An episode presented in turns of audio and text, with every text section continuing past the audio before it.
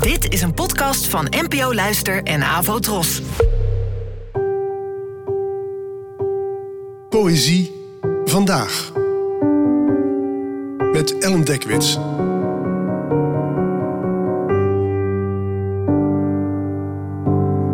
Hallo, fijn dat je luistert.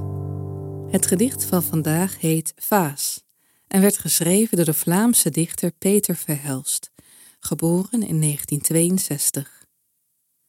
Vaas. Kun je een vaas haar breekbaarheid verwijten? Of een hand het breken van de vaas? Misschien is het zo bedoeld dat de vaas de hand van zich afzinkt, zodat de hand niet kan weerstaan, hoewel de hand weet dat hij slaat en in de vaas als scherven zingen voor ze zijn ontstaan. Waarom zou de hand verlangen naar een vaas die, als een hals, zich uitstrekt naar de hand die haar wil slaan?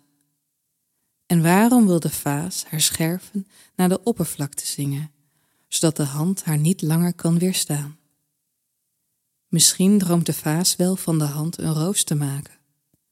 Wil de hand op zoek gaan naar de vaas om eindelijk de scherf te vinden waarmee hij rozen uit zijn eigen pols kan slaan. Leukere gedichten vind ik die waarin een soort uh, wat als centraal staat. Wat als een vaas en een hand zo met elkaar verbonden zijn, zoals in dit vers. Ze elkaar willen naderen, de scherven eigenlijk al klaarstaan om los te springen. En de hand uiteindelijk ook scherven nodig heeft om de eigen polsen te laten ontbloesemen. Het zet je aan het denken over de zaken die zelf, voor zover we weten dan, geen eigen leven kunnen leiden. Het laat je anders naar de dingen kijken, wat voor mij een van de fijnste gevolgen is van het lezen van een gedicht.